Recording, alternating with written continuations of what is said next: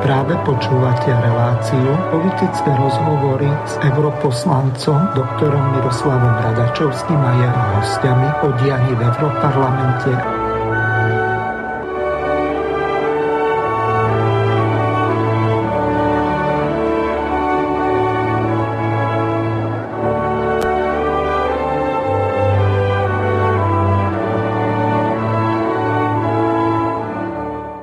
Vážení a milí poslucháči Slobodného vysielača, vzhľadom k tomu, že pán doktor Radačovský je momentálne veľmi zanepráznený, majú tam jednu delegáciu, tak bohužiaľ sa pred reláciou ospravedlnil. Komunikoval s ním môj jeden veľmi dobrý priateľ, ktorého mám tentokrát v relácii ako náhradného hostia. Takže e, pozdravujem Ondreja Štefika. Ahoj Ondrej.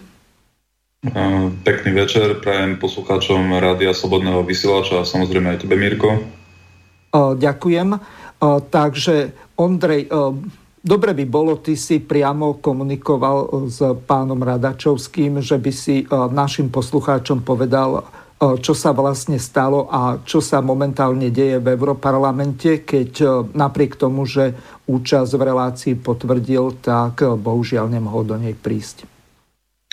Vzhľadom k tomu, že by sme chceli s doktorom Radačovským urobiť nejaký takýto informačný kanál, ktorý by, kde by prostredníctvom ktorého by informoval širokú verejnosť o tom, čo sa vlastne deje v parlamente, v Európarlamente, tak sme sa dohodli, že pôjdeme cez ten slobodný vysielač. Vzhľadom k tomu, že mám s tebou dobré styky a dobre spolu vychádzame, tak sme to chceli riešiť cez, cez, cez teba, ako cez moderátora tejto relácie. No ale bohužiaľ majú tam nejakú teraz návštevu medzinárodnú, ktorá tam prišla nečakane a musia to nejakým spôsobom tam zastrešovať, aké europoslanci reprezentuje Slovensko, čiže nemôže si dovoliť ísť do živého vysielania Prišlo to nečakane a v podstate potrebuje tam aj svoju asistentku, ktorú vlastne sme mali ako nejakú tú náhradničku. Takže sme sa dohodli tak, že vlastne pôjdem tu ja za neho a my to v podstate nejakým spôsobom uh, budeme tu na riešiť nejakú inú tému. Bohužiaľ, je mi to no, um... aj jemu a musíme to nejak tak nahradiť. Dobre, čiže vzhľadom k tomu, že aká je momentálne situácia v Európarlamente, tak sa s tým nedá urobiť nič. Takže teraz ešte pripojím nášho druhého hostia. Ahoj, Roman, počujeme sa? Prajem príjemný podvečer všetkým poslucháčom Slobodného vysielača. Takže v dnešnej relácii e, budeme mať e, dvoch hostí, Ondreja Štefíka a Romana Ruhiga. E, Roman, ty, tak ako sme predbežne dohodnutí, tak toto bude asi tvoja predposledná relácia v tomto roku a na budúci už minimálne do toho 1. marca, to znamená, kým neskončia voľby, nebudeš môcť chodiť.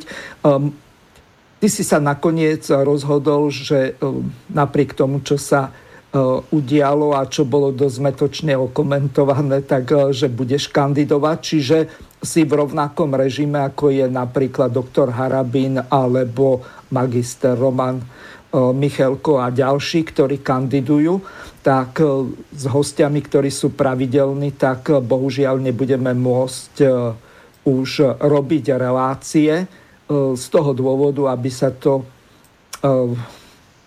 k nevôli niektorých poslucháčov nedialo takým spôsobom, že si budú pre svoje strany robiť predvolebnú kampaň. Pred 4 e, rokmi ohľadom tohoto sme mali dosť také komplikované vzťahy medzi moderátormi a pravidelnými hostiami a samozrejme poslucháčmi, ktorí to niesli s dosť veľkou nevôľou, tak Nakoniec sa vedenie slobodného vysielača rozhodlo, že e, sa to urobí takýmto spôsobom.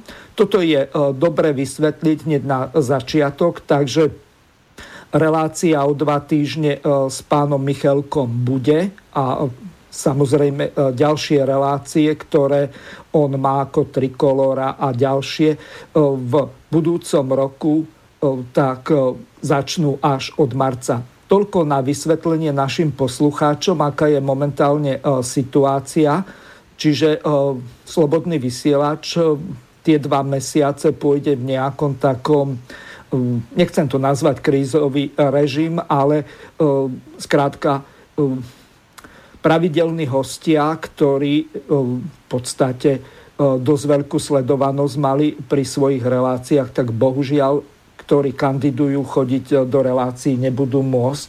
Samozrejme za predpokladu, že nebudú sa robiť nejaké, alebo respektíve ak sa budú robiť nejaké špeciálne volebné relácie, tak v tom prípade budú tam pozývaní, ale pravdepodobne volební lídry alebo predsedovia politických stran alebo a tak ďalej, po prípade, ak budú mať nejakých hovorcov. Takže toľko na vysvetlenie.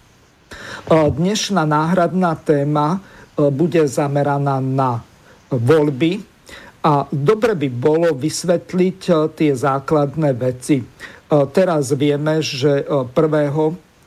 decembra bol posledný termín, to znamená, kto neodovzdal kandidátky do volieb do Národnej rady do pol noci tak eh, vieme, že 9 minút pred eh, polnocou tam prišiel Igor Matovič, aby bol zaujímavý. Eh, Roman, vy ste to ako stihli za Slovenskú ligu?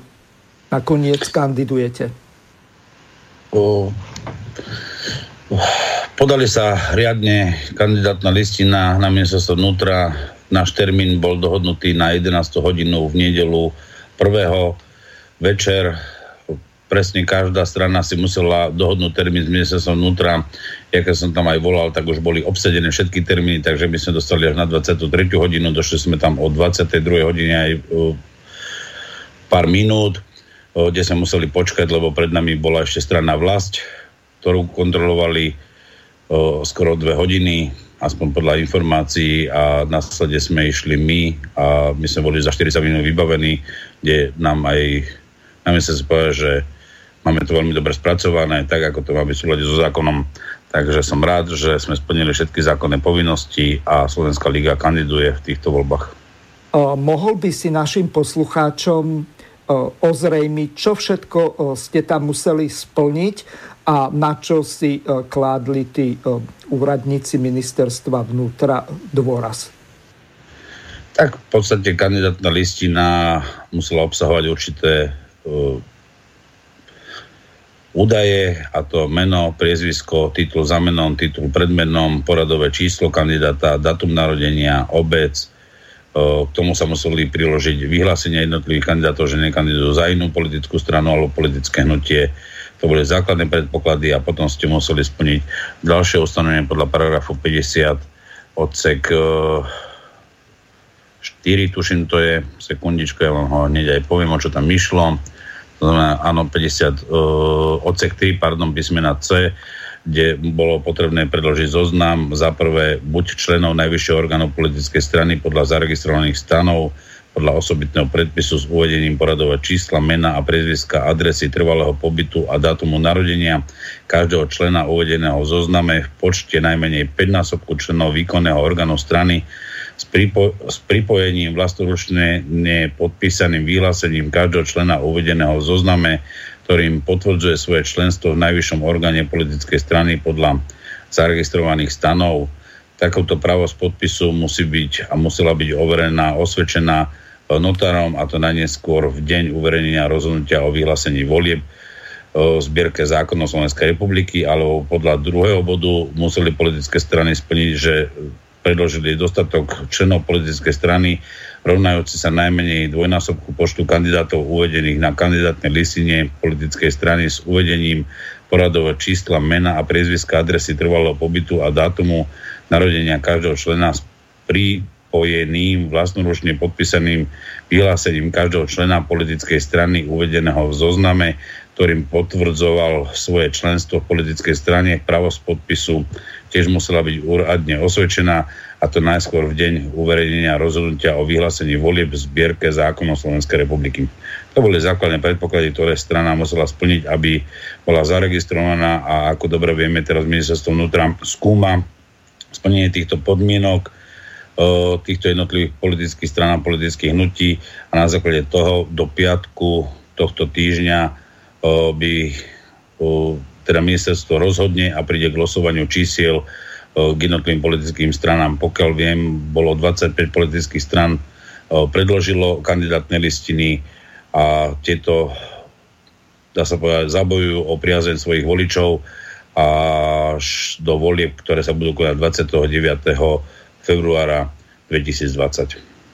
Roman, vedel by si našim poslucháčom ozrejmiť, keď na poslednú chvíľu viaceré politické strany tam prišli zaregistrovať tých kandidátov, že budú kandidovať do Národnej rady na 29. februára 2020. E, to sa vo, vo viacerých kanceláriách pre každú politickú stranu zvlášť prejednávalo, alebo ste tam čakali v nejakej fronte za sebou, alebo ako? To bolo? Ako som uvedol už na začiatku, každá politická strana bola povinná si nahlásiť dopredu čas, kedy príde. O, tie intervaly zhruba časové boli asi po hodine, o, kedy sa ktorá strana teda mala prísť so svojimi dokumentmi, ktoré som uviedol a na základe toho vlastne boli ste samozrejme pozvaní a bolo tam dostatočný počet ľudí, ktorí kontrolovali samotnú kandidátnu listinu, samotné vyhlásenia, samotné adresy, dátumy narodenia a samozrejme aj na druhej strane tých členov politickej strany, ktorí podpisovali vyhlásenia u notára, ktoré boli osvedčené, osvedčené teda notárom alebo členov najvyššieho orgánu politickej strany. Takže sa kontrolovali, že či boli tieto podmienky splnené a či vôbec teda môžete ísť ďalej do ďalšieho kola, kde sa budú kontrolovať ďalšie údaje a to je napríklad, že naozaj niektorý z tých kandidátov nebude na inej politickej strane uh, zapísaný ako kandidát alebo iné údaje, ktoré by ešte mohlo eventuálne niečo zmeniť, napríklad uh, skúmanie, uh, či je osoba, ktorá kandiduje bezúhonná, to znamená, že nie je trestaná v danej veci alebo iné zákonné podmienky, ktoré musí splňať podmienky ako kandidát, ktorý kandiduje za konkrétnu politickú stranu. O, tu Takže si... môžem na rovinu povedať, že keď my sme boli na 11. na pol dohodnutí, alebo respektíve sme dostali termín na ministerstve, pokiaľ ja viem, tak Matovič dostal na pol 12. tento termín, ale viem, že ešte medzi tým bolo vsunutá jedna politická strana hlas ľudu Petra Marčeka, ktorá išla rovno po nás a potom naozaj v rámci meškania ten Matovič tam došiel za 5 minút 12. Mm-hmm. Teraz sa ťa ešte spýtam na jednu dosť dôležitú vec. Aká úloha je štátnej volebnej komisii v prípade registrácie týchto kandidátov? Keď mám úplne pravdu povedať, štátov, viac menej štátna volebná komisia kontroluje naozaj či podmienky, ktoré som už uvedol, to znamená, že či teda boli podané tie vyhlásenia, či tí kandidáti nie sú na druhej o, subjektu. Ono si treba uvedomiť, že vlastne tá štátna volebná komisia má to isté sídlo ministerstva vnútra na Dreňovej ulici v Bratislave, takže či je to register politických strán alebo štátna volebná komisia, oni majú tie isté kancelárie, respektíve sedia na tej istej chodbe, takže o, tí ľudia pracujú, dá sa povedať, o, na tej kontrole tých subjektov úplne bežne. A okrem toho, keď ste odozdali tieto kandidátne listiny, tak ste samozrejme dostali aj hneď oznámenie o delegovaní člena náhradníka do okrskovej volebnej komisii, otvorené aj pre osobitný volebný okrsok, čo je také novum v tomto. Áno, a... A ten nový volebný okrsok je vlastne, e, čo je príjmanie e, voličov poštou, takže tu sa vlastne určuje zase člen a náhradník, ktorý bude členom práve tohto špeciálneho volebného okrsku.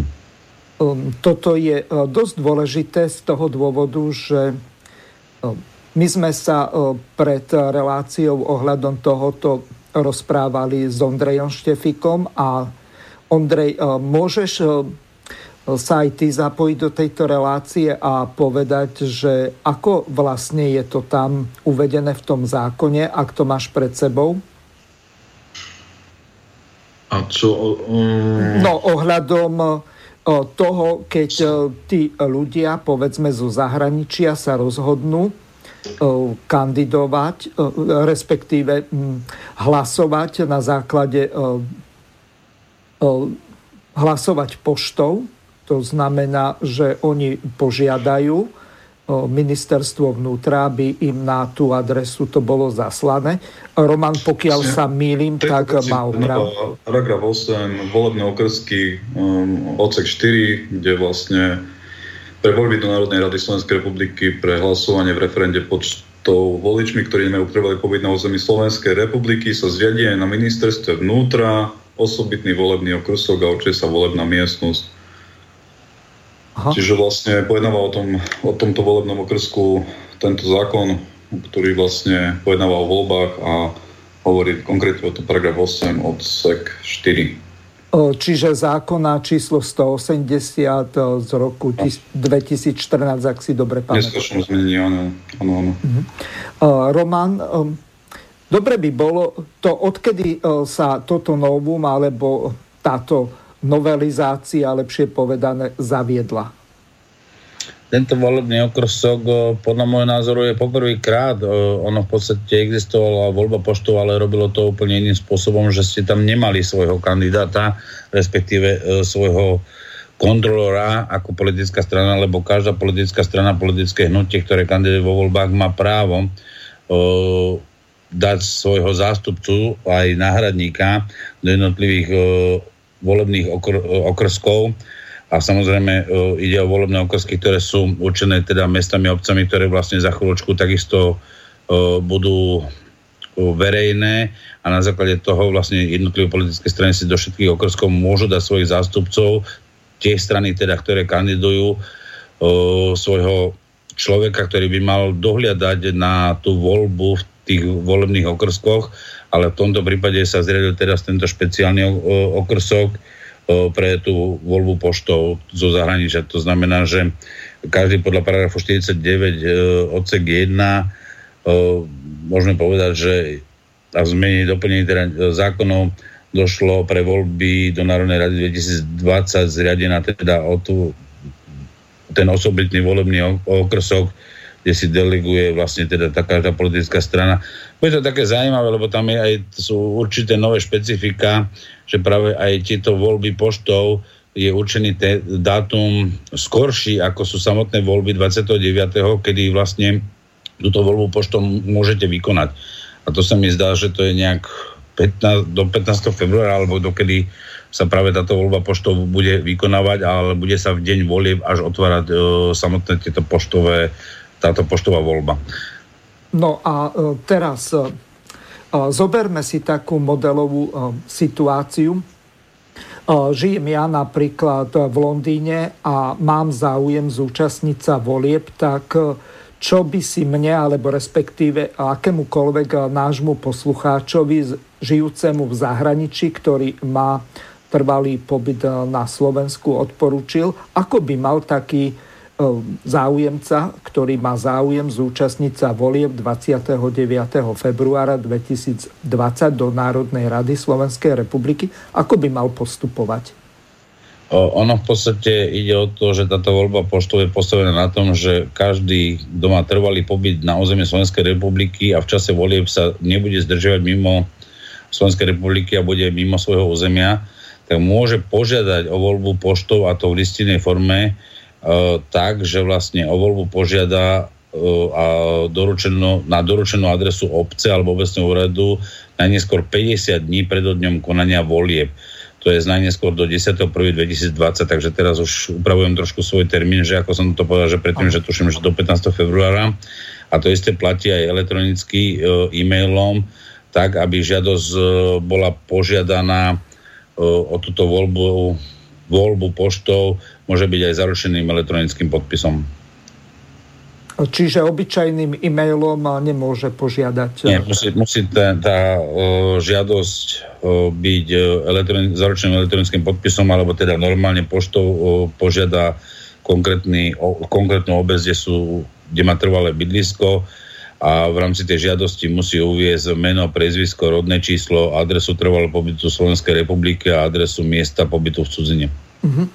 O, teraz ešte no. dobre by bolo... V tomto prípade, ale ja by som chcel doplniť, že vlastne teraz sme sa bavili iba o tých, ktorí majú trvalý pobyt na území Slovenskej republiky, ale existujú aj voliči, ktorí nemajú trvalý pobyt na území Slovenskej republiky a takýto musia požiadať 50 dní pred konom, konaním, konaním volie, čiže najneskôr do 10.1.2020 musia buď v listinej alebo elektronickej podobe požiadať o požiadať v podstate, že budú voliť mimo e, trvalého pobytu, čiže mimo, takto mimo územia Slovenskej republiky.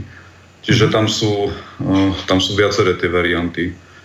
A v tejto žiadosti musia samozrejme uviesť nejaké to meno, priezvisko, rodné číslo a takisto nejaké čestné vyhlásenie, fotokopiu cestovného dokladu a podobne. Mhm. A ja by som ešte tiež doplnil, že vlastne to hlasovanie, potom e, následne tá, tá voľba vlastne musí uh, doručiť uh, samotný ten hlasovací lístok už pri tej voľbe poštou najneskôr uh, do 28.2.2020 na konkrétne uh, miesto, kde sa teda bude vykonávať tento, v tomto okazku tá voľba poštou. Mm-hmm. No a teraz ako je to ohľadom nákladov na tieto voľby?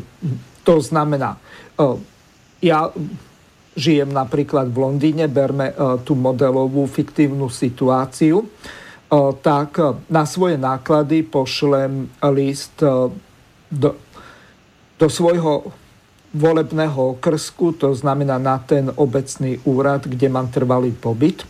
V tom prípade, to je samozrejme na moje náklady, výhoda je, ak mám zaručený elektronický podpis alebo minimálne ten občianský preukaz, ktorý e, má zaručený elektronický podpis. E, a v tom prípade obec dokedy musí zaslať tomu e, voličovi v zahraničí tie hlasovacie listky?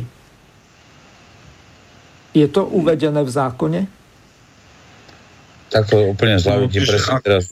Ondrej? Ak, ak, sa, ak sa jedná o tých uh tí, ktorí nemajú trvalý pobyt na našom území, o ktorých som hovoril v podstate ja, tak v podstate žiadosť, e, keď splňa tá žiadosť toho, ktorý žiada to ministerstvo vnútra o to, aby mohol voliť zo zahraničia, tak e, ministerstvo vnútra by mu malo zaslať najnieskôr 35 dní pred tým dňom, kedy sa budú konať voľby, Uh, mal by uh, obálku opatrenú otlačkom úradnej pečiatky ministerstva vnútra. Samozrejme uh, hlasovacie lístky a mal by mu odostať takisto navratnú obálku. Táto navratná obálka by tam malo byť niečo tak akože voľba poštou, election ball email a toto by malo byť samozrejme vypísané na adresu ministerstva vnútra Slovenskej republiky, ako samozrejme aj na adresáta a adresou voliča odosielateľa Samozrejme, plus by tam by malo byť nejaké to poučenie a nejaké iné tieto. Mm-hmm. Ja by som odporučil každému človeku, ktorý žije teda v zahraničí, aby získal tieto informácie, tak všetky informácie dnes ministerstvo vnútra na svojej stránke uvádza, keď si dáte vlastne voľby uh, 2020 alebo parlamentné voľby 2020 na stránke ministerstva vnútra, tak tam nájdete presne aj vzor tlačiva pri žiadosti o voľbu poštou, Takže človek má možnosť naozaj dnes získať tieto informácie prostredníctvom webovej stránky ministerstva vnútra. Čiže čo sa týka tohoto zabezpečenia, tak je to pre tých, ktorí samozrejme majú prístup na internet, čo už v dnešnej dobe má takmer každý, kto má o to záujem a chce internet využívať, lebo už nie je tak drahý, ako bol kedysi. No ale čomu som sa chcel dostať, je to, že nie je tam uvedené, že či je to platené tými konkrétnymi ľuďmi, ak napríklad z toho Londýna to chcem poslať ja, tie hlasovacie, ten hlasovací lístok pre tú konkrétnu politickú stranu. Že či je to na, náklady... Je, logi- je logické, že každý, keď posiela niekde poštu, tak si poštovné na pošte musí zaplatiť. V inom prípade uh, to nie je možné, takže je to podľa mňa logické to považovať za náklady, že mám nejaký ano. náklad na poštovné, je niekedy ďaleko menší a keď uh, samotný volič, ktorý býva alebo respektíve pracuje v Bratislave a chce si odvoliť, ale v skutočnosti nemá trvalé bydlisko v Bratislave, tak uh, musí ísť do svojho volebného okrsku voliť, uh, pokiaľ sa zase nezíska uh, volický preukaz, aby mohol voliť v inom uh, okrsku, ako má svoje trvalé bydlisko, takže tie náklady si myslím, že niekedy tých domácich sú väčšie, ako keď to riešim poštou, ako ty hovoríš z Londýna, že zaplatím za poštovné nejaké euro 50. Uh, jasné, ja no, som keď, sa len... Keby, som, keby že som bol ja napríklad, ja neviem, v Londýne, tak ja by som požiadal e-mailom ministerstvo vnútra, aby som mohol hlasovať z Londýnu. A v podstate, e,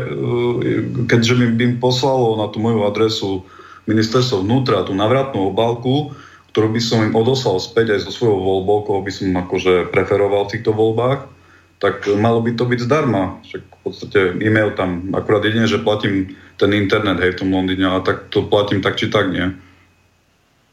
Aha. No, ale tú obalku, tú, tú obalku posieláš, akože, ktorá je zalepená normálne e, na Slovensko, to nejde.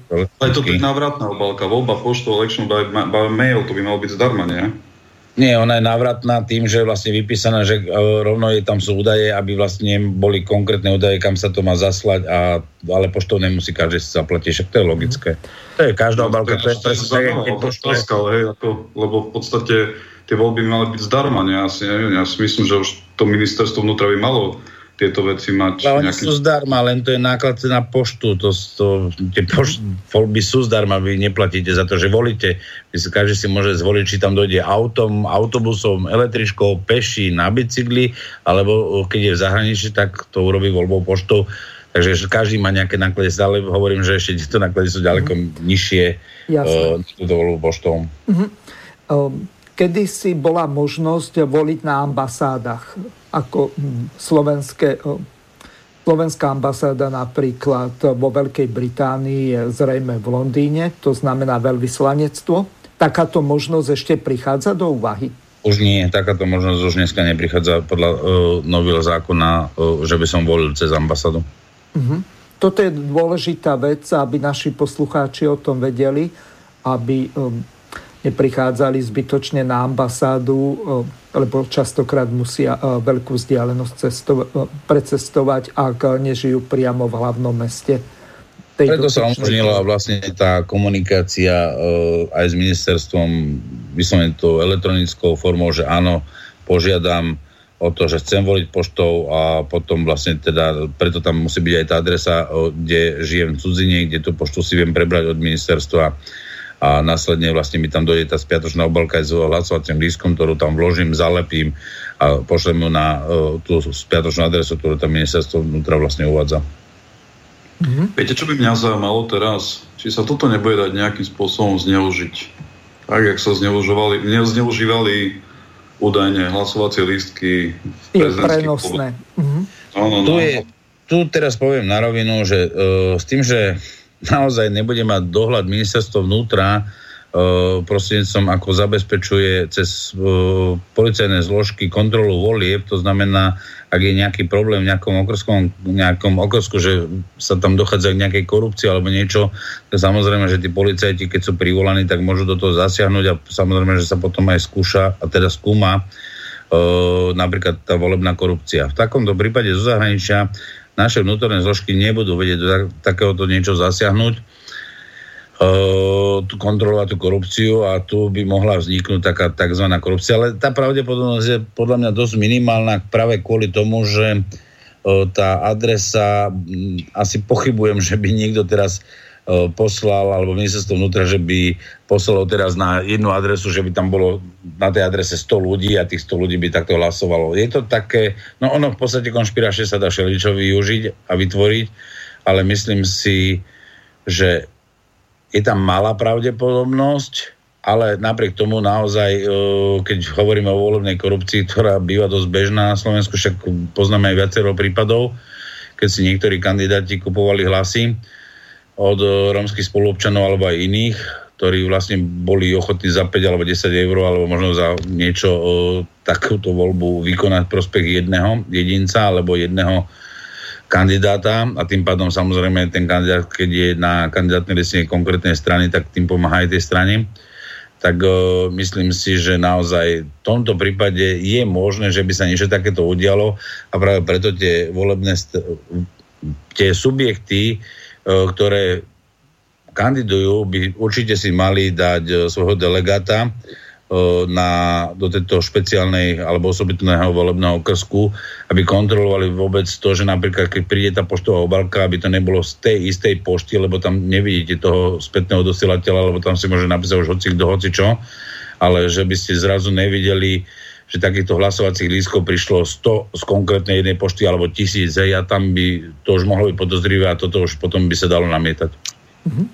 No ale zase, keď eh, si zoberieme napríklad ten modelový príklad, že eh, v Londýne eh, žije povedzme 10 tisíc Slovákov a pracuje tam, tak ja neviem, koľko oni tam majú pôžd, ale tých tisíc tých obalok, povedzme z tej konkrétnej pošty z Londýna, môže úplne kľudne prísť, ak, čo ja viem, vo Veľkej Británii robí 100 tisíc Slovákov. Ono e, práve preto slúži aj tá kontrola, že tom okrskom komis- tej okrskovej komisii, keď máme človeka, tak uh, samozrejme potom môžeme žiadať ministerstvo vnútra, že koľko žiadostí prišlo práve z toho Londýna, uh, z ktorej tej adresy, kde tá adresa je a kde je tá pravdepodobnosť naozaj potom toho odosielania tej pošty. Tak ako máte v mestách bežne, však zoberme si len Bratislavu, Bystricu, Košice, Žilinu, Prešov, Poprad, nemáte len jednu poštu, na odoslanie poštovej zasielky v tom danom meste je ich x, takže hovorím, že tá pravdepodobnosť potom je samozrejme vec skúmania a na to máte práve toho člena v okrskovej komisii, aby naozaj začal tieto veci riešiť a tieto veci potom, ak by respektíve treba všetky uvieť do zapisnici a urobiť príklad napravo. Záleží aj samozrejme aj nejaký ten pomer a podiel takýchto hlasovaní, kde sa títo ľudia zúčastnia v týchto voľbách. Je logické, že máme veľa Slovakov hlavne v Prahe. Musíme si povedať, že žijú alebo pracujú v Prahe a takých bude veľmi veľa, ktorí budú voliť. Takže treba naozaj mať tých ľudí práve v tejto komisii, ktorá bude taká veľmi zaujímavá tým, že nebude to vedieť hoci kto nahlásiť, keby sa niečo dialo, tak o, tu si to treba naozaj vedieť odkontrolovať. Spýtam sa ťa inak. Ak napríklad zistí člen tej zvláštnej komisie, ktorá bude kontrolovať tieto hlasovacie lístky zaslané na ministerstvo vnútra zo zahraničia, že dejú sa tam nejaké nekalé veci, môže sa ten člen obrátiť na tú štátnu volebnú komisiu? Je ona oprávnená do tohoto zasiahnuť? Samozrejme, tam ide ten podnet na tú štátnu volebnú komisiu v tomto prípade pri, pre tento okrsok, nikto iný. To znamená, nie je to presne tak, jak je to napríklad pri voľbách na Slovensku, že máme vlastne okrskové komisie, ktoré sú na obciach a potom máme okresné komisie a potom je štátna volebná komisia. Áno kde vlastne je tá postupnosť tej hierarchie, ale v tomto prípade je vlastne len dvojstupňová. Takže vlastne je to tento volebný okrsok a zároveň štátna volebná komisia. Takže samozrejme, že sa obraca na štátnu volebnú komisiu a tieto poznatky sa musia vždy potom spísať do tej zápisnici, kde sa vlastne môže namietať táto voľba alebo konkrétne na voľba a to je vecou už potom naozaj ako štátna volebná komisia v tej konkrétnej veci rozhodne, že či došlo porušeniu volieb, aký má to zásah alebo pomer k tým voľbám. To naozaj potom bude na štátnej volebnej komisii. Bohužiaľ, tie novely zákona priniesli to, že štátna volebná komisia je dneska zriadená z ľudí len z politických subjektov alebo politických strán, ktorí majú zástupcov v parlamente. Kedy si v predchádzajúcom zákone bolo tzv. ústredná volebná komisia, kde všetky kandidujúce strany si nominovali vyslovene svojho zástupcu, pre kontrolu volieb, ale dnes uh, tú kontrolu volieb majú v rukách viac menej štátna volebná komisia, to znamená tie politické subjekty, ktoré sú súčasne v parlamente. No a okrem toho ešte zastupcovia generálnej prokuratúry, potom najvyššieho Áno, súdu, samozrejme. najvyššieho kontrolného úradu a koho som ešte zabudol. Ešte je tam jeden generálna prokuratúra, či, áno, zastupca generálneho najvyššieho kontrolného úradu z politických subjektov v parlamente. A to je tuším všetko. Mm-hmm. Tuším, že štyria by mali byť, ak si to pamätám, lebo my sme mali niekoľko takýchto relácií pred voľbami s tebou, Roman, prakticky od roku 2015 sa tomuto venujeme. A teraz jedna ťažká otázka, nemusíte vedieť, ale nechcem vás zaskočiť. Jedná sa o opakovaný problém, ktorý vyskočil niekedy v roku 1998 s tými prenosnými hlasovacími preukazmi, ktoré sa v podstate až do minulého roku, predpokladám, že na budúci rok to nebude, respektíve až do tohto roku, lebo tento rok sme mali troje volieb, dve kola prezidentských a voľby do Európskeho parlamentu. A eh, tie prenosné hlasovacie preukazy sa v podstate zneužívajú 20 rokov. Či no. nastala nejaká legislatívna zmena, tak ako napríklad keď Daňo, Martin Daňo zneužil niekoľkokrát a nahral to na video svoj pás, že hlasoval niekoľkokrát s ním.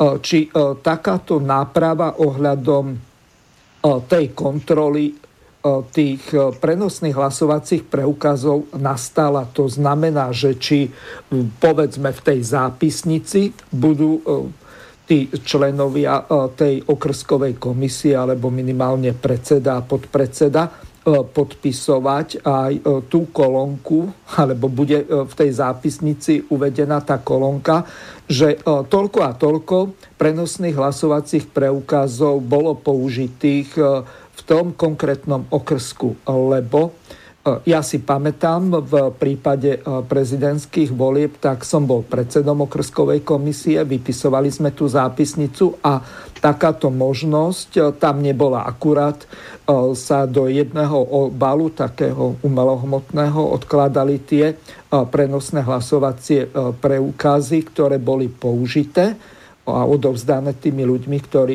na základe týchto prenosných hlasovacích preukazov prišli voliť. To sa zapečatilo a odložilo na obci. Čiže zaujíma ma, že či nastala nejaká legislatívna zmena, aby konečne po 21 rokoch alebo koľkých sa to neopakovalo. Pokiaľ viem, vieme, že tento problém bol v prezidentských voľbách teraz nedávno, ano. kde boli podané námietky vyslovene s jedným kandidátom Štefanom Harabinom práve v tejto súvislosti, že sú tzv. prenosné hlasovacie lístky, ktoré si na konkrétnom obecnom úrade môžem vyzdvihnúť na základe požiadania, že v danom čase nebudem na trvalom bydlisku a tým pádom dostávam možnosť, že budem voliť v inom volebnom obvode, teda vo volebnom okrsku a tie zmeny napriek tomu, že ešte ani ústavný súd o tej stiažnosti nerozhodol, tak pokiaľ ja mám informácie a zákon, e, keď mám aj pred sebou, tak tejto zmene žiadnej nedošlo, aby sme sa vyvarovali práve tých problémov, ktoré boli pri prezidentských voľbách. No ja si veľmi dobre pamätám, že e, v podstate ten prenosný hlasovací preukaz, okrem toho, že tam má číslo, ktoré sa zapisuje, lenže tieto čísla nikto komparatívne nepo, neporovnáva v tých rôznych okrskoch, tak e, to nemá žiadne ochranné prvky. Také, ktoré by sa bežnou kopírkou nedali e, skopírovať a vytlačiť. Čiže e, z hľadiska tohoto sfalšovanie takéhoto prenosného hlasovacieho preukazu je pomerne jednoduché. No to je prvá vec a druhá vec je tá, že v podstate to načrtol Roman. Tam je ďalší problém ten, že nikto nemôže nejakým spôsobom nekomparuje, neporovnáva, kde všade tieto hlasovacie lístky od jedného voliča sa nachádzajú. Čiže môže ísť e, hlasovať do Jasova, do Moldavy, do Košíc, ja neviem, do Trebišova s tým jedným hlasovacím lístkom, ktorý si vlastne rozmnoží. A toto vlastne, ako si povedal Mirko, nie sú na tom nejaké ochranné prvky, ktoré by bránili takémuto rozmnoženiu a, a zároveň chýba nejaká evidencia, ktorá by tieto hlasovacie lístky nejakým spôsobom evidovala, že kde boli použité, ako boli použité. Čiže je, člen volebnej komisie netuší, že s tým istým hlasovacím lístkom uh, hlasoval ten, ktorý volič v, inej, uh, v inom okrsku. Mm-hmm. Ono si treba uvedomiť tieto veci, že vlastne v každom okrsku je tzv. zoznam voličov, ktorý vlastne spracováva ministerstvo vnútra spolupráci s obcov, respektíve obec. A na základe tohoto zoznamu vlastne ten, čo tam príde práve s týmto prenosným hlasovacím preukazom, alebo hlas, no áno, hlasovacím preukazom, tak vlastne on sa len zapisuje samostatne. A fakt je reálne, že nie je to odkontrolovateľné, a tak aj Ondrej, alebo už to hovorím možno aj nejakých pár mesiacov tých prezidentských volieb, že naozaj v skutočnosti neexistujú žiadne ochranné prvky na týchto prenosných hlasovacích liskoch a keď máte dobrú farebnú tlačareň, dobre vieme, dokonca ešte progresívne Slovensko na toto vyzývalo, že aby ľudia išli voliť, že nech si zoberú tieto prenosné hlasovacie lisky pred voľbami do prezidentských volieb, respektíve aj do eurovolieb. A bohužiaľ toto stále nie je odstranené a ako keby to niekomu vyhovalo práve tomu, kto je schopný si zaplatiť ľudí na to, aby išli hlasovať napríklad aj do viacerých volebných okrskov, a to je celý problém. To znamená, naozaj si to môže nafotiť niekedy aj 100 krát a za, za ten jeden deň obehne 100 okrskov a môže to fungovať tak, že dokonca aj autobusmi tí ľudia budú prechádzať e, z jedného okrsku do druhého okrsku a takto môžu odhlasovať. A bohužiaľ je to zatiaľ nekontrolovateľné. Jediný, kto môže, alebo čo sa môže udiať, že opäť e, príde podnetom pri voľbách jednotlivých politických strán, že vlastne takéto podozrenie tu je a jediný, kto to bude môcť prekontrolovať, bude uh, ústavný súd v rámci ústavnej stiažnosti, ktorú musí podať potom politický subjekt, uh, strana alebo hnutie, ktorý teda bol účastníkom uh, samotných volieb, ktorý teda bol schválený a bolo mu pridelené číslo, respektíve vylosované číslo a zúčastňuje sa týchto volieb, takže fakt je to komplikované. Na Slovensku máme túto veľkú dieru v legislatíve, nevyriešenú, nikto ju nerieši a ja si myslím, že toto je asi jeden z podstatných problémov, keď e, by sa tam dostali nejaké politické subjekty, ktoré chcú naozaj zmenu v systéme, tak je treba riešiť naozaj zmenu volebného systému a minimálne okamžite riešiť práve odstranenie takéhoto neduhu, alebo ako by som to povedal, takej e, podozrivavej nezákonnej činnosti alebo možnosti prípravy na nezákonnú činnosť e, na získanie volebného výsledku pre konkrétny subjekt, ktorý by takto si dokázal zaplatiť tých voličov, ktorí by takto mohli nezákonne konať. Fakt je naozaj pravda taká, že pokiaľ ten ústavný súd v budúcnosti na základe takejto ústavnej stiažnosti by zistil takéto pochybenia, tak potom treba zase ale povedať tým voličom, že v tomto prípade ide o volebný podvod a je to trestne stíhateľné a v takom prípade títo ľudia budú stíhaní. Takže aj to by si mali uvedomiť dopredu. Avšak bohužiaľ takúto voľbu práve využívajú ľudí, ktorí nemajú dostatočné vzdelanie alebo povedomie.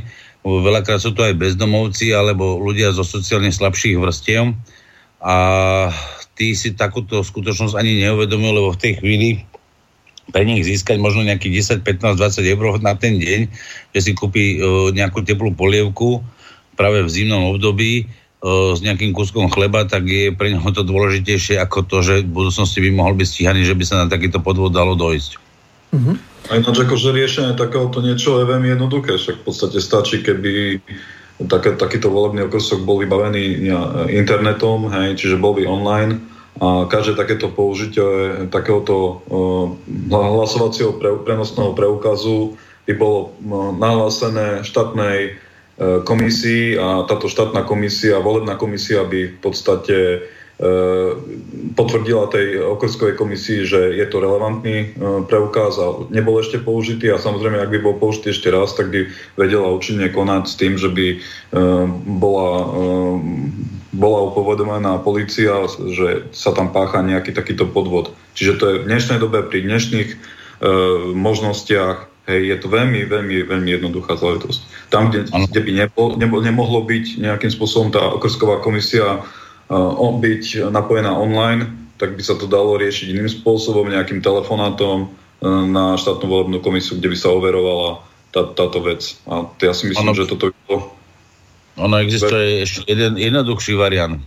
Proste keď e, človek vie, že ja neviem, poviem príklad, mám trvalé bydlisko v Košiciach, pracujem v Bratislave a 29. budem v Bratislave, alebo o, nebudem sa vrácať kvôli voľbám teda do svojho miesta trvalého bydliska, tak keby aspoň tie obce a, vypísali teda konkrétny okrsok, kde v tej Bratislave môže ísť voliť.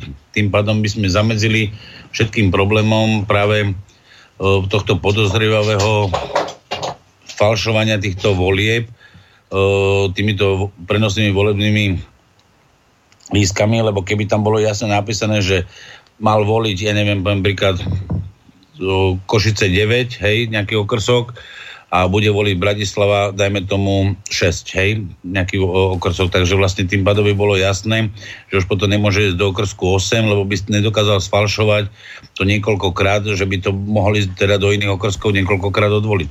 A toto si myslím, že to je to najdôležitejšie. A tak je to veľmi jednoduché, tak by sme to veľmi rýchlo odstranili a tie voľby by boli určite transparentnejšie ako sú dnes. No. Ja si osobne myslím, že tamto niekomu vyhovuje, že e, dajú sa tu robiť takéto podvody, lebo v podstate o tomto sa vie už dlhodobo. A dlhodobo sa s tým nič ne, ne, nerobí, nerieši. Hej, a e, presne, ak by som ja mal záujem, pracoval by som napríklad v Bratislave, mal by som e, záujem voliť Košice napríklad 9, ako povedal Roman, tak v takom prípade by som nahlásil, že budem voliť tam a mali by sme bez, bez nejakých tých komplikácií celú túto vec vyriešenú. A ak by som sa, ne, ak by som sa nezúčastnil volieb, že by som nešiel do Košic, do okresku číslo 9 napríklad, tak e, to už by bol môj problém.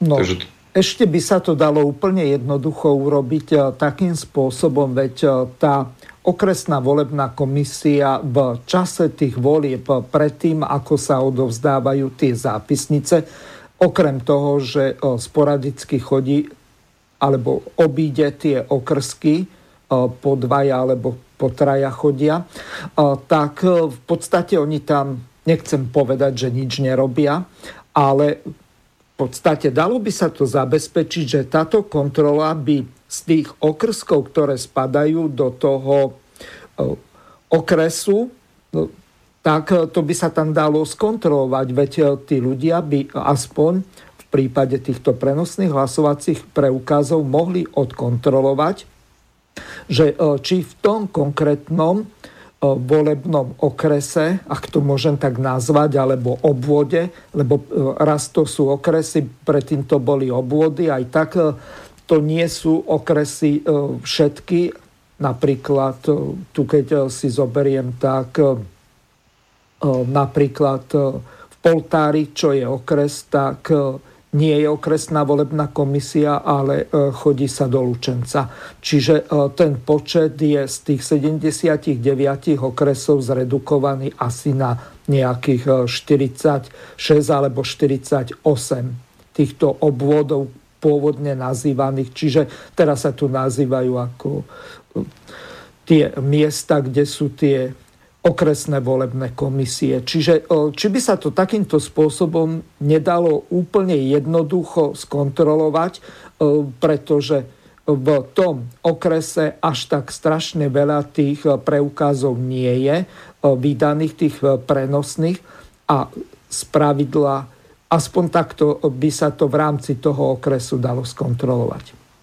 Ono, treba zhruba si tomu povedať, že v podstate tie volebné okresky sú zhruba plánované tak, že aby z pravidla zahrňal tisíc voličov. Ano. Tak sa vlastne plánujú volebné okresky v jednotlivých o, tých obciach, mestách a špecifikum je Bratislava a Košice, kde sa volebné okresky číslujú v samostatných číselných radoch v každej mestskej časti, takže tam je to trošku rozlišné, rozdelené. a tiež treba povedať, že aj v rámci tých volebných okrskov potom existujú tzv. ešte prenosné urny, tiež koľko razy dochádza k rôznym manipuláciám, keď idú tieto, títo tzv. ľudia, ktorí sú, sedia v tej štátnej komisii, tak zoberú tú urnu a na zavolanie idú za nejakým starším človekom, ktorý už nie je, vlá, je nevládny alebo tak a chce voliť, tak idú za ním s tou urnou a tam teda on volí a veľakrát dochádza aj v tomto prípade, čo sú také poznatky, že presvedčajú toho konkrétneho voliča, že koho by mal zakruškovať, lebo o, tí starší ľudia viac menej vždy sú takí, že áno, tu si spomí, tú svoju povinnosť takú občiansku splniť, lebo niektorí ľudia samotné voľby považujú aj za sviatok. Áno. demokratický sviatok, že teda každý sa môže zúčastniť sám volieb, ale na druhej strane práve títo starší ľudia ktorí nie sú už teda tak mobilní alebo pohybliví, sú veľakrát aj oklamaní práve týmito členmi volebných okrskových komisí. Našťastie nie je to vždy až také veľké množstvo, ktoré by zavažilo v tom celom objeme tých volieb, ale predsa aj toto si myslím, že by sa malo do budúcnosti úplne inak zmeniť. Že dalo by, sa, dalo by sa povedať, že vidíme rizika nejakých tých troch spôsoboch voľby a to je prenosné e, hlasovacie listky, voľby poštov a tieto prenosné urny. By som to asi tak zhrnul, že toto sú také rizika, kde môže dochádzať e, k nejakým tým podvodom. Tak? No, Áno, presne tak. tak. E, teraz máme zhruba polovicu relácie za sebou. Zahráme si skupinu Elán a piese Najvyšší čas. Chvíľu si naši hostia oddychnú a potom budeme pokračovať.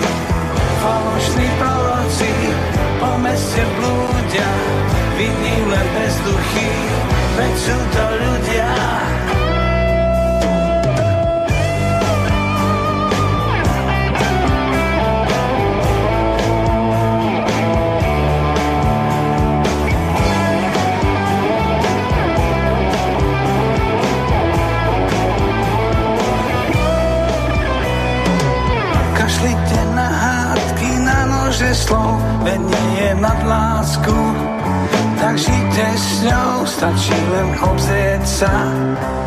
Okolo nás na pokoj dávno bol najvyšší čas.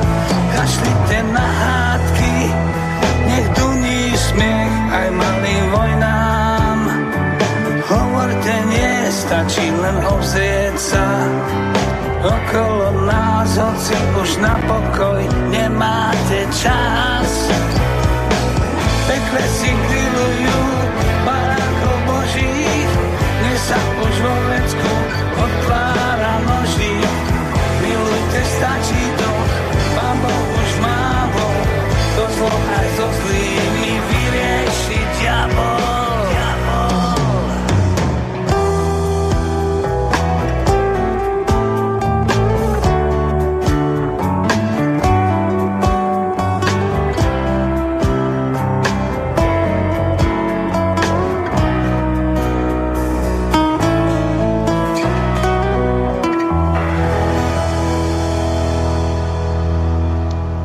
Skupina Ela nám dohrala pieseň Najvyšší čas.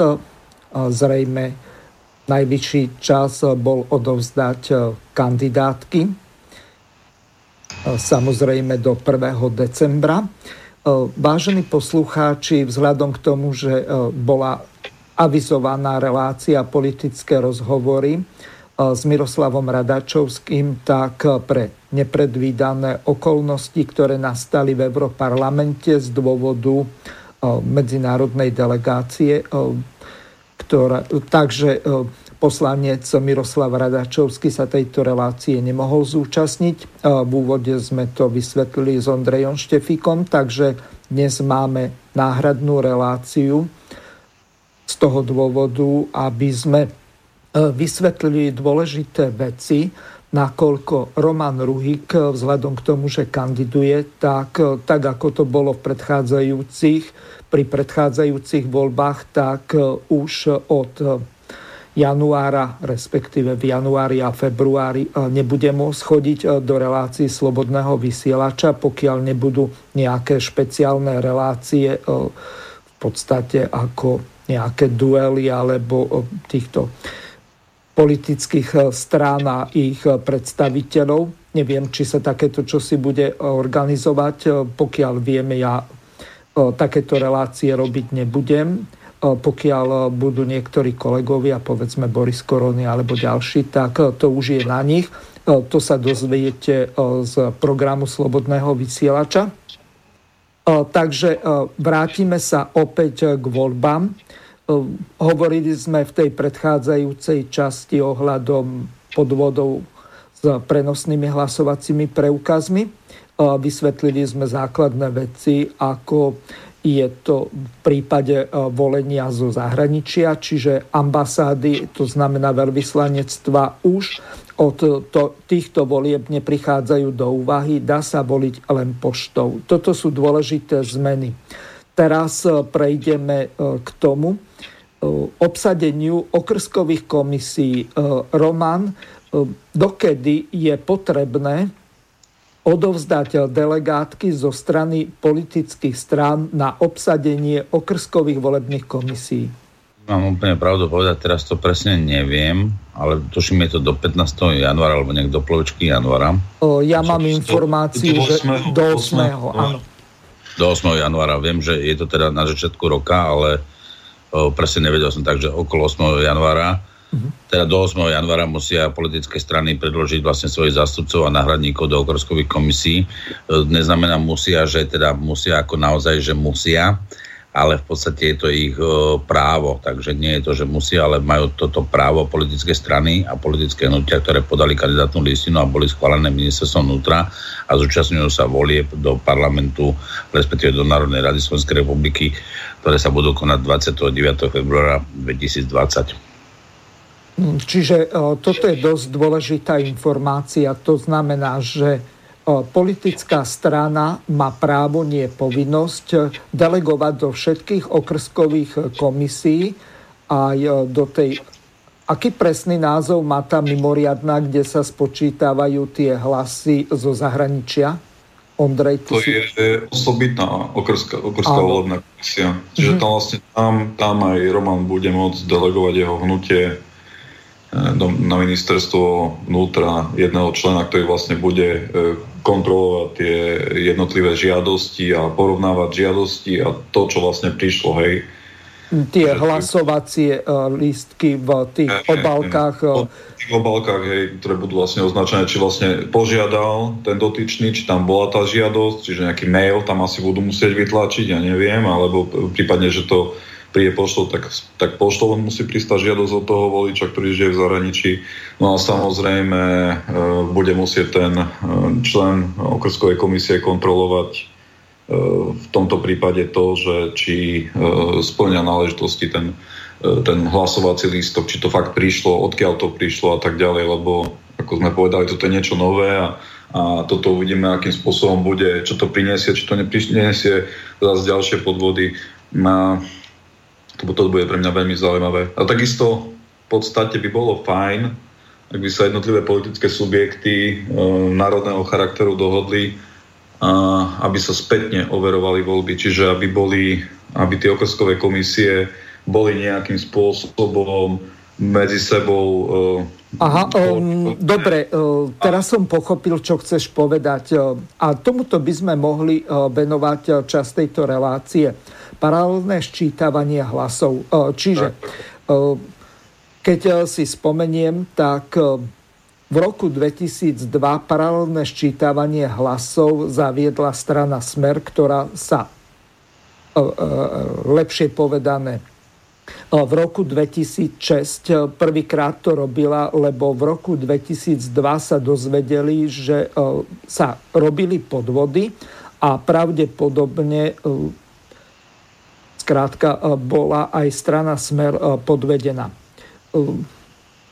Vieme o tom e, zrejme e, v roku 1998 e, bola podvedená aj strana HZDS ohľadom týchto prenosných hlasovacích preukázov a aj inými spôsobmi, okrem tej klasickej korupcie, ktorá prebieha u týchto sociálne znevýhodnených ľudí, ktorí predajú svoj hlas tej politickej strane, že ktorá im za to zaplatí. No, čiže... No, by to trebalo nejak zorganizovať. Hlavne v podstate tá okrsková komisia, však v podstate aj Mirko, aj ty si bol vo viacerých tých okrskových komisiách, na konci máte tú zápisnicu, tak toto by trebalo, aby niekto odfotil a, a takto tieto pofotené jednotlivé e, zápisnice by sa potom nejakým spôsobom komparovali s tým, čo vlastne vyjde e, z, e, z toho štatistického úradu, hej, aké, to, aké informácie, či sú relevantné alebo nie.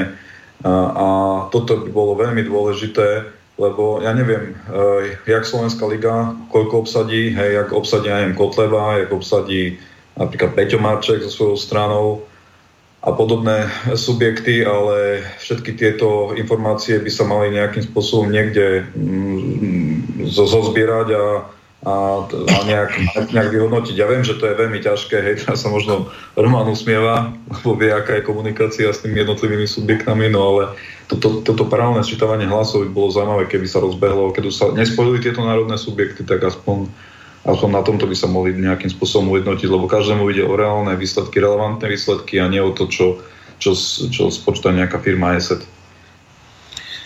Ona je jedna veľká pravda, že keď si povie, že sa osmieva, o, vidíte to, čo sa deje vôbec o, na verejnosti. My sme ešte ten verejný priestor nedostali, takže o, sa nezapájame a nemáme ani dôvod o, hľadať spôsoby hádok, ale hľadať teda naozaj nejaké... Prosím? Myslíš národnú koalíciu?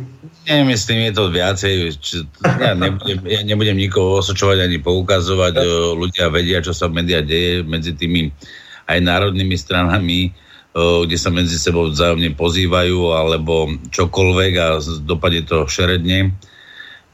Proste nemám chuť sa do tohto do tejto hry zapojiť alebo stiahnuť. Mhm. My máme úplne iný cieľ, máme cieľ naozaj pomôcť Slovensku a spája to Slovensko napriek tomu, že niekedy to vyzerá, že to, čo sa nikdy ne, nerozdelilo, tak sa ani nespojí. Ale napriek tomu si myslím, že teraz je dôležité zabojovať pri tých národno-kresťanských sociálnych e, stranách, aby získali čo najviac hlasov kde si volič môže teda naozaj teraz vybrať, ako si spomenul, že tam máš Slovenskú ligu, hlas ľudu, LSNS, alebo Vlásť. Vlásť, hej. Takže proste majú tam teraz SNSK. nejaký výber. Majú tam nejaký výber tých ľudí, kde keď má nejakú averziu voči niekomu, tak môže zahlasovať samozrejme za ten druhý subjekt. Ale tu je teraz dôležité práve pri týchto subjektoch, aby si teraz aspoň teda sadli fakt za ten stôl okrúhly a dohodli sa na tom paralelnom ščítavaní hlasov, že si vytvoria naozaj e, tých svojich zástupcov okrskej komisii, lebo, lebo čo tu je dôležité? Ono si keď poviete, že vlastne vy máte to právo si dať svojho zástupcu do okrskovej volebnej komisii, je zväčša to tak, že áno, veľa ľudí sa vám dnes začne hlásiť, že chce byť v okrskovej komisii, lebo dostane možno 40 eur, dokopy aj s dietami možno 50 alebo so stravným.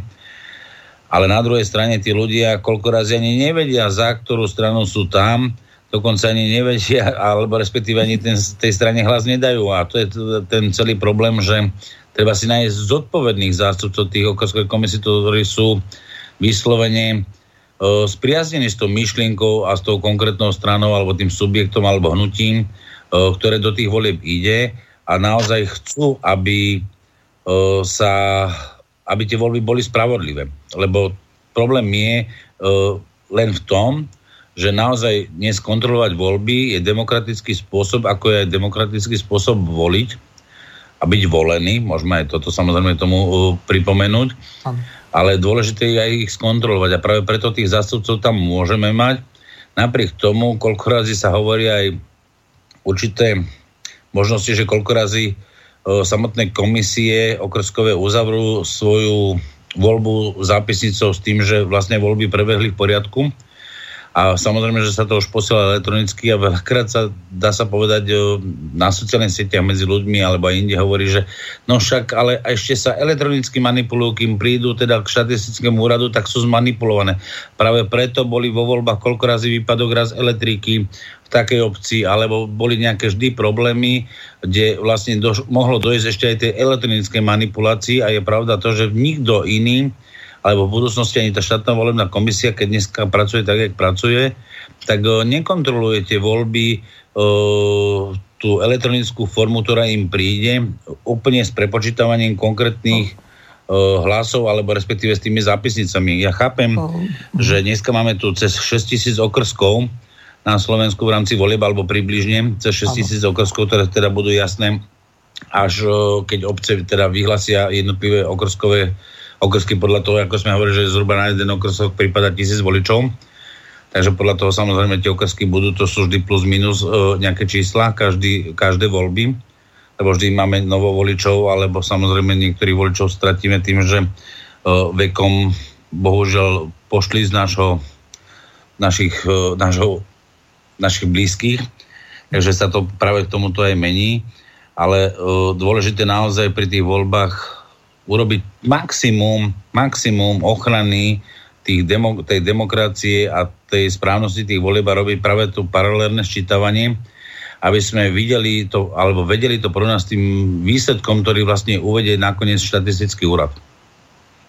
No, toto je uh, kus problém, my sme sa o tomto bavili aj s ajťákmi, že ako by sa to dalo urobiť, hlavne to spočítavanie.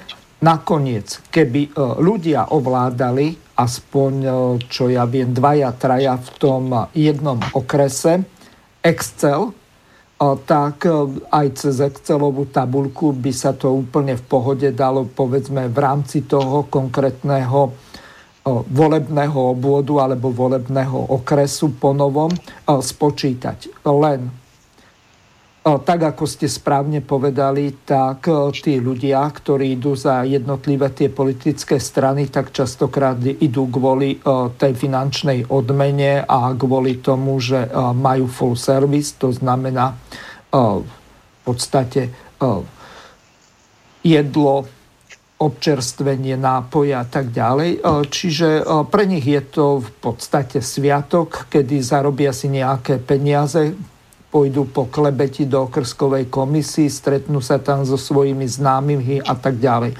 Čiže e, teraz, keď prejdem k tomu, čo je dôležité, tak na Slovensku je možno 4, možno ani, hadam ani nie. Skôr by nakoniec môžeme si to spočítať, že ktoré politické strany majú viac ako 6 tisíc členov, tak to je Smer, okolo 15 tisíc, potom je tam KDH, SNSK, a ak som na niekoho zabudol, tak mi pripomente.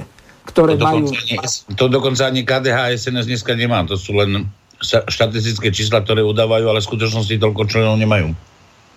Len teraz podľa toho nového e, zákona o politických stranách, tak e, sa majú viesť evidencie, čiže tam by sa až tak s nejakými mŕtvými dušami nemalo dať manipulovať alebo falšovať to. E, no, pretože... No, Vieš, ono môžeš mať aj členov, len či tí členovia budú chcieť ísť do tej okrskovej komisie, to je jedna vec. A druhá vec, v podstate tieto jednotlivé národné subjekty, ktoré tam sú a ktoré sú v nejakej alternatíve, okrem samozrejme LSNS, ktorú sme tam dostali istého času, no tak e, v podstate tieto jednotlivé národné subjekty musia, e, keď tam majú tých, tých svojich členov a urobili by tú fotografiu tých zápisníc, tak ono by v podstate nebol problém. A ja si myslím, že tých subjektov už je dosť veľa na to, aby sa takýmto spôsobom vedeli títo lídry alebo nejakí poverení ľudia z týchto jednotlivých subjektov a frakcií spojiť a dohodnúť sa na spoločnom postupe paralelnom čítavaní hlasov. A ja viem, že teraz všetci budú bojovať proti sebe, každý každému bude nejakým spôsobom brať tie hlasy, ale e, toto je vec, ktorá by si myslím, že bola veľmi, hm, veľmi pozitívna. E, a ďalšia vec, čo možno je to naivné, ale je, je, je, bolo by to fajn, keby sa to už konečne rozbehlo. A ďalšia vec, čo by bolo fajn, ak by tie jednotliví okrskári boli poučení o tom, že ten okrskár má možnosť si uh, odfotiť tú zápisnicu, lebo je to vlastne... A tomu v tom zabráni, hoci uh, boli aj takéto prípady, ja si pamätám. No, ja som sa rozprával napríklad e, s Peťou Demkovou, ktorá mi vlastne rozprávala, že mali takéto prípady a nechali sa títo okrskári zahriaknúť takom prípade by tam mal byť nejaký, ko- ko- keď sa bavíme o tých voľbách, hej, keď, keď boli eh, tie prezidentské voľby, tak ona bola v tom týme, čiže ona mi to, o tom hovorila, že mali takéto prípady. A v takom prípade by bolo dobre, ak by uh, skutočne tam bol nejaký, nejaký človek, môže byť aj ten okresný, uh, vo, uh, volebný uh, člen alebo nejaký koordinátor, ktorý by tam samozrejme zasiahol, hneď by kontaktoval príslušníkov policie. Že, že ehm, Toto také... môže urobiť e, napríklad zapisovateľ alebo zapisovateľka, ktorí e, sú obecným úradom tam dosadení. Hej, lebo to v podstate oni musia mať možnosť toto Áno. odfotiť a musia mať možnosť. A teraz, keď sú v, jednej, v jednom okrsku, a neviem, Slovenská liga, LSNS, Hlas ľudu a všetky tieto frakcie a každý pošle E, tieto, túto fotografiu, alebo aspoň ten jeden z nich, alebo proste kto tam bude, tak e, dostane sa to niekde a už vieme porovnávať, hej, či tie výsledky sú relevantné, ktoré prišli na, zo štatistického úradu, nie sú relevantné, je to, je, kde sú aké schodky a prečo vznikli takéto schodky. No. Čiže toto by bolo dobre nejakým spôsobom uh, dohodnúť. No, tak, no. Ja viem, že toto je taká výzva, taká možno trošku naivná, keďže idú... Nie je to naivná, to je úplne reálna. Ja v krátkosti popíšem, ako to robil napríklad Smer, hoci v posledných dvoch voľbách, v prípade prezidentských a eurovolieb, tak tento rok nebolo paralelné ščítavanie hlasov, minimálne v tých okrskoch, kde som bol ja. A čo je dôležité, Takú modelovú situáciu si predstavme, ako to prebiehalo napríklad pred 5 rokmi v prípade prezidentských volieb, keď e, Robert Fico prehral v druhom kole s Andrejom Kiskom. V prvom aj v druhom kole tak smeráci, to znamená tí, ktorí boli za stranu Smer delegovaní do tých okrskových komisí, tak okresnému predsedovi e, tej strany nahlasovali telefonicky e, výsledky e, podľa toho, čo oni považovali za potrebné. To znamená, koľko mal smer a koľko mala konkurencia. Tam nejaké minoritné strany s tým sa až tak nezaoberali, ale nejakých asi 5 alebo 6 veľkých strán, kde boli e, vysoké výsledky, tak tie e, nahlasovali a minimálne toto kontrolovali. To znamená v prípade tých prezidentských kandidátov, ktorí mali najvyšší počet tých volebných hlasov v tých jednotlivých okrskoch. No samozrejme, v druhom kole keď Robert Fico prehral neviem, 400 či 500 tisíc s Andrejom Kiskom hlasov, tak oni už o 11. vedeli, že voľby sú prehraté a o pol 12. už Robert Fico predtým, ako to bolo spočítané na tom štatistickom úrade, tak už gratuloval v podstate Andrejovi Kiskovi k víťazstvu. Smeráci už o 11. to znamená o 23. hodine, aby som bol presne, presnejší, vedeli, že zhruba na 95%, že ako dopadli prezidentské voľby. Čiže tu je dôležitá tá vec, že aby sa toto paralelné ščítavanie dokázalo zrealizovať, tak najlepšie by bolo, keby každá politická strana mala obsadených približne tých 6 tisíc okrskových komisí. V prípade prezidentských volieb ich tuším bolo 5960 a v prípade tých volieb do Európskeho parlamentu trošku viac, ale to si už presne nepamätám, na toto som sa nepripravoval, ale e, približne tak, ako Roman povedal, s tými 6 tisíc ľuďmi e, do tých okrskových komisí plus náhradníkmi treba počítať. Čiže z tohoto hľadiska je to veľmi dôležité.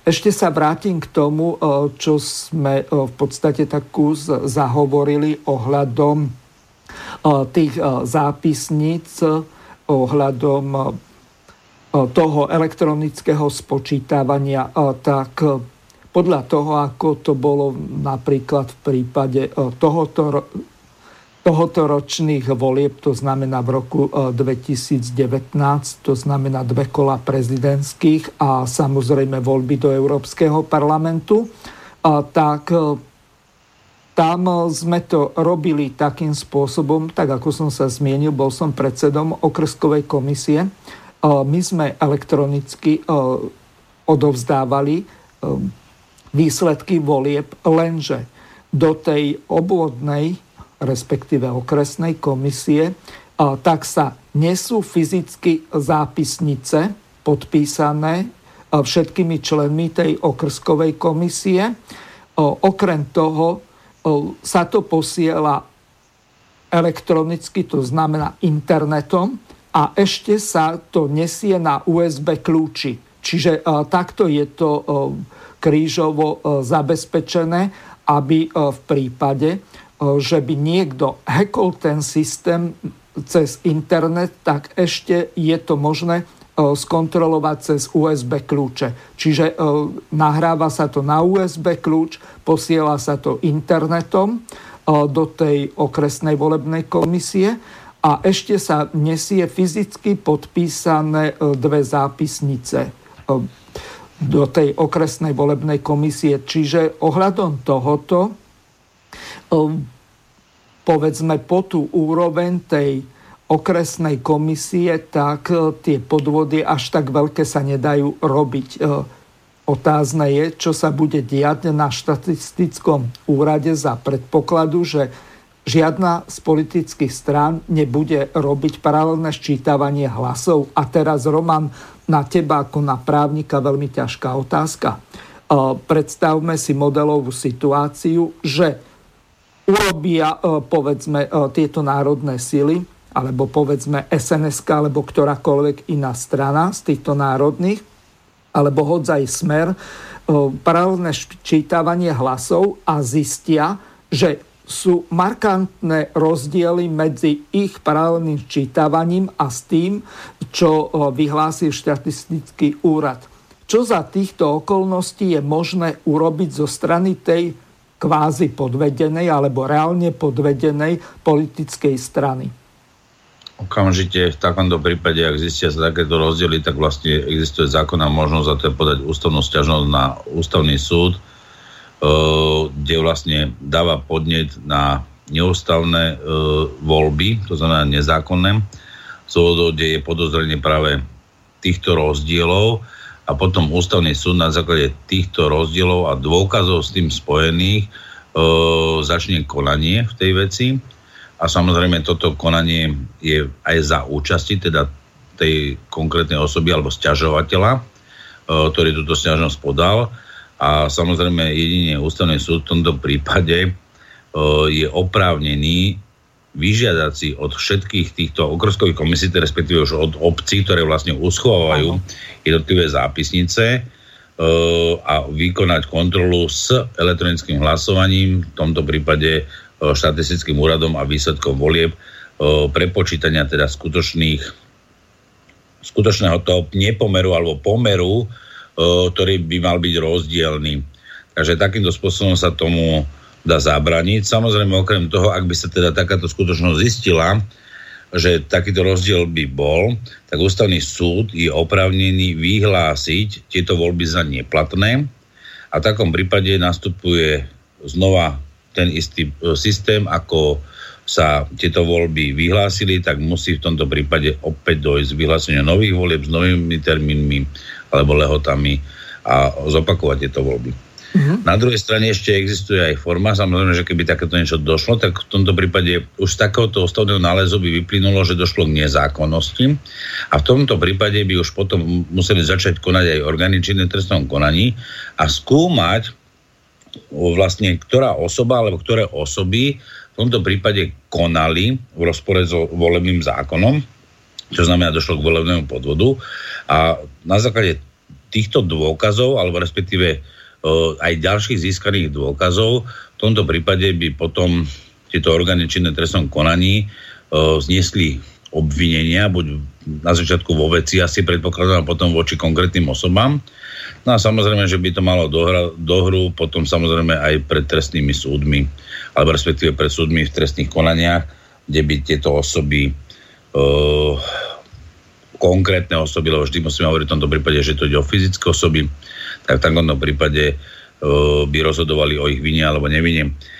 Napriek tomu stále si myslím, že treba mať určitú vieru, veriť v to, že v tomto prípade funguje zatiaľ demokratický princíp a tá viera v to spojenie týchto subjektov, ako si ty spomenul, že napríklad SNS alebo tieto pronárodné strany, ja neverím tomu, že SNS by sa niekedy spojilo s LSNS alebo s niekým iným.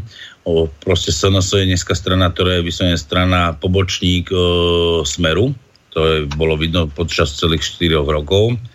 A SNS v tomto prípade nemá záujem sa spájať do nejakých koalícií alebo, alebo nejakých iných uh, platformiem uh, s ostatnými subjektmi. Oni sú tzv. stranou sama, samou seba a o jednom človeku, o samom sebe, čo sme si mohli všimnúť za to celé obdobie a práve preto tam nevidím nejakú nádej, šancu na takéto spojenie.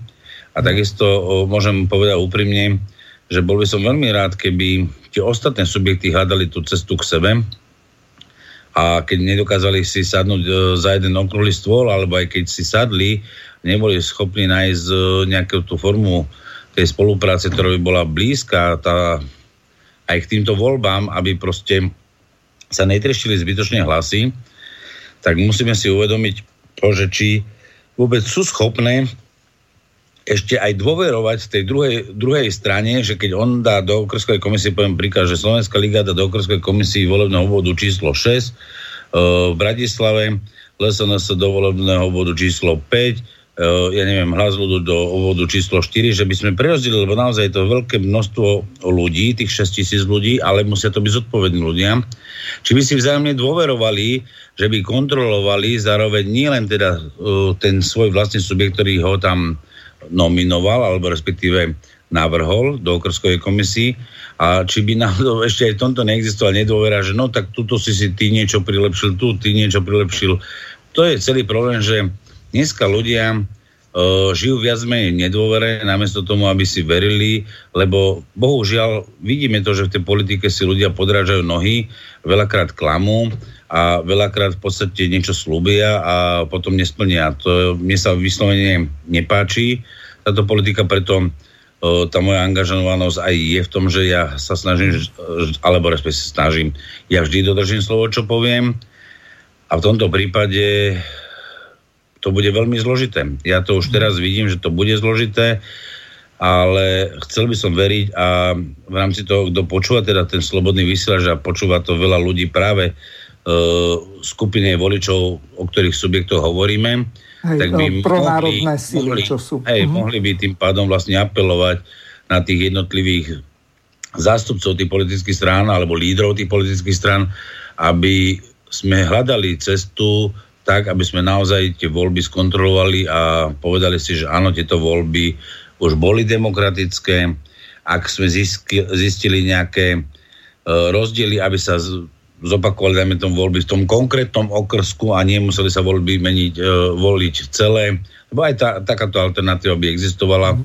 že napríklad e, v niektorom volebnom okrsku by došlo len nejakému porušenia, väčšina okrskov by bola všetko v poriadku, tak aj to je vec toho ústavného súdu, ako by v tejto veci rozhodol.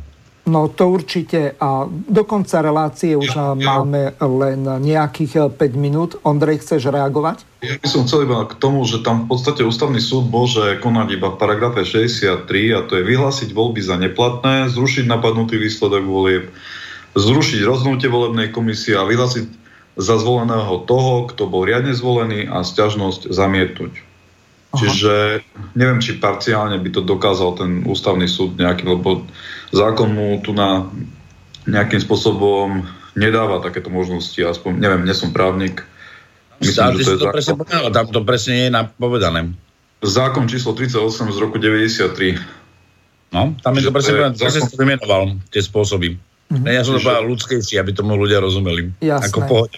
Ja len hovorím, že vlastne, že by v podstate tento, tento ústavný súd by mal eh, napadnúť celý výsledok týchto volieb, hej v zmysle tohto článku 63 vyhlásiť voľby za neplatné, zrušiť napadnutý výsledok volieb, zrušiť rozhodnutie volebnej komisie, vyhlásiť za zvoleného toho, kto bol riadne zvolený, alebo stiažnosť zamietnúť. Vyhlásiť toho, kto bol riadne zvolený, presne tak, no. To je to. Mm-hmm. No, čiže Čiže to... na základe toho spočítavania, tak ako čo ja viem na Floride, kedy si prebiehalo v Spojených štátoch, že prebiehalo v tom jednom departmente e, fyzické spočítavanie hlasov, lebo sa robili podvody, tak e, na základe toho tuším, že Bush vtedy vyhral, ak si dobre pamätám, nad Algorom. No, len e, otázka zní... sa ústavného súdu, ak takéto stiažnosť bude podaná, aby to ústavný súd vlastne naozaj skontroloval. Ja poznám veľa ústavných stiažností, ktoré boli podávané najmä v komunálnych voľbách, niektoré boli úspešné, niektoré neboli úspešné. Presne o tom toto je aj v parlamentných voľbách alebo aj v iných voľbách. O voľbách vždy rozhoduje len ústavný súd. Áno. Dobre, posledná vec, ktorej sa chcem ešte behom nejakých dvoch, troch minút venovať, tak referendum. V prípade referenda tak paralelné ščítavanie hlasov je nesmierne dôležité a nesmierne jednoduché, pretože kontroluje sa tam len volebná účasť a koľko je za a koľko je proti. To znamená, ktorí hlasovali áno a ktorí nie. Čiže v prípade, povedzme, toho petičného výboru, tak tam, pokiaľ ten petičný výbor nechce byť podvedený, tak musí obsadiť všetky okrskové komisie. Keď sme robili referendum v roku 2015 vo februári, tak ako Aliancia za rodinu plus ešte nejakých 150 mimovládok a katolická církev a evangelická, neviem kto ešte všetko sa tam zapojil rôzne charity, tak vtedy sme dokázali horko ťažko obsadiť asi len polovicu, tuším, 2600 alebo 2000 800 bolo obsadených tých okrskových komisí. Čiže z tohoto hľadiska e, v prípade referenda je nesmierne dôležité, aby e, tým petičným výborom bol obsadený každý okrsok, lebo okrem e, petičného výboru tak majú právo obsadiť len parlamentné politické strany tieto okrskové komisie, pokiaľ je tých e, ľudí menej ako 5, tak v tom prípade starosta doplní tam. Čiže e, toto je asi taká posledná informácia. Páni, máte zhruba po pol minúte, aby ste sa rozlúčili s našimi poslucháčmi. Nech sa páči. Ondrej, nech sa páči. Ďakujem, tak ja by som um, rád pozdravil poslucháčov Slobodného vysielača, aj vás, chlapi. Ďakujem za rozhovor, pekný večer vám želám všetkým. Ja by som chcel poďakovať, že som sa mohol zúčastniť teda ako náhradník dneska o tomto slobodnom vysielači, aj keď som nečakal to, ledva, ledva som teda stihol na tú šiestu. Mm. Napriek tomu som rád, že slobodný vysielač funguje, podáva informácie, relevantné informácie svojim poslucháčom a verím tomu, že títo poslucháči sú zodpovednými ľuďmi, občanmi Slovenskej republiky a zúčastnia sa volieb a dokážeme naozaj ukázať, že voľby na Slovensku môžu byť demokratické a spravodlivé. Už pol, pol minúty už prešlo. Dobre, ďakujem vám veľmi pekne obidvom za ústretovosť, za veľmi promptné reagovanie, hoci táto relácia bola improvizovaná, to sme riešili na poslednú chvíľu, takže obu vám patrí veľká vďaka a ja sa lúčim za slobodný vysielač s našimi poslucháčmi a prajem príjemné počúvanie ďalších relácií Slobodného vysielača. Do počutia. Vysielací čas dnešnej relácie veľmi rýchlo uplynul, tak sa s vami zo štúdia Banska Bystrica Juh lúči moderátor a zúkar Miroslav Hazucha, ktorý vás touto reláciou sprevádzal. Vážené poslucháčky a poslucháči, budeme veľmi radi, ak nám zachováte nielen priazeň, ale ak nám aj napíšete vaše podnety a návrhy na zlepšenie relácie lebo bez spätnej väzby nebudeme vedieť relácie zlepšovať. Za čo vám vopred veľmi pekne ďakujem. Do počutia. Táto relácia vznikla za podpory dobrovoľných príspevkov našich poslucháčov. I ty sa k ním môžeš pridať. Viac informácií nájdeš na www.slobodnyvysielac.sk Ďakujeme. Počúvate Slobodný vysielač. Rádio, ktoré vás spája. Dobré ráno, dnes je 3.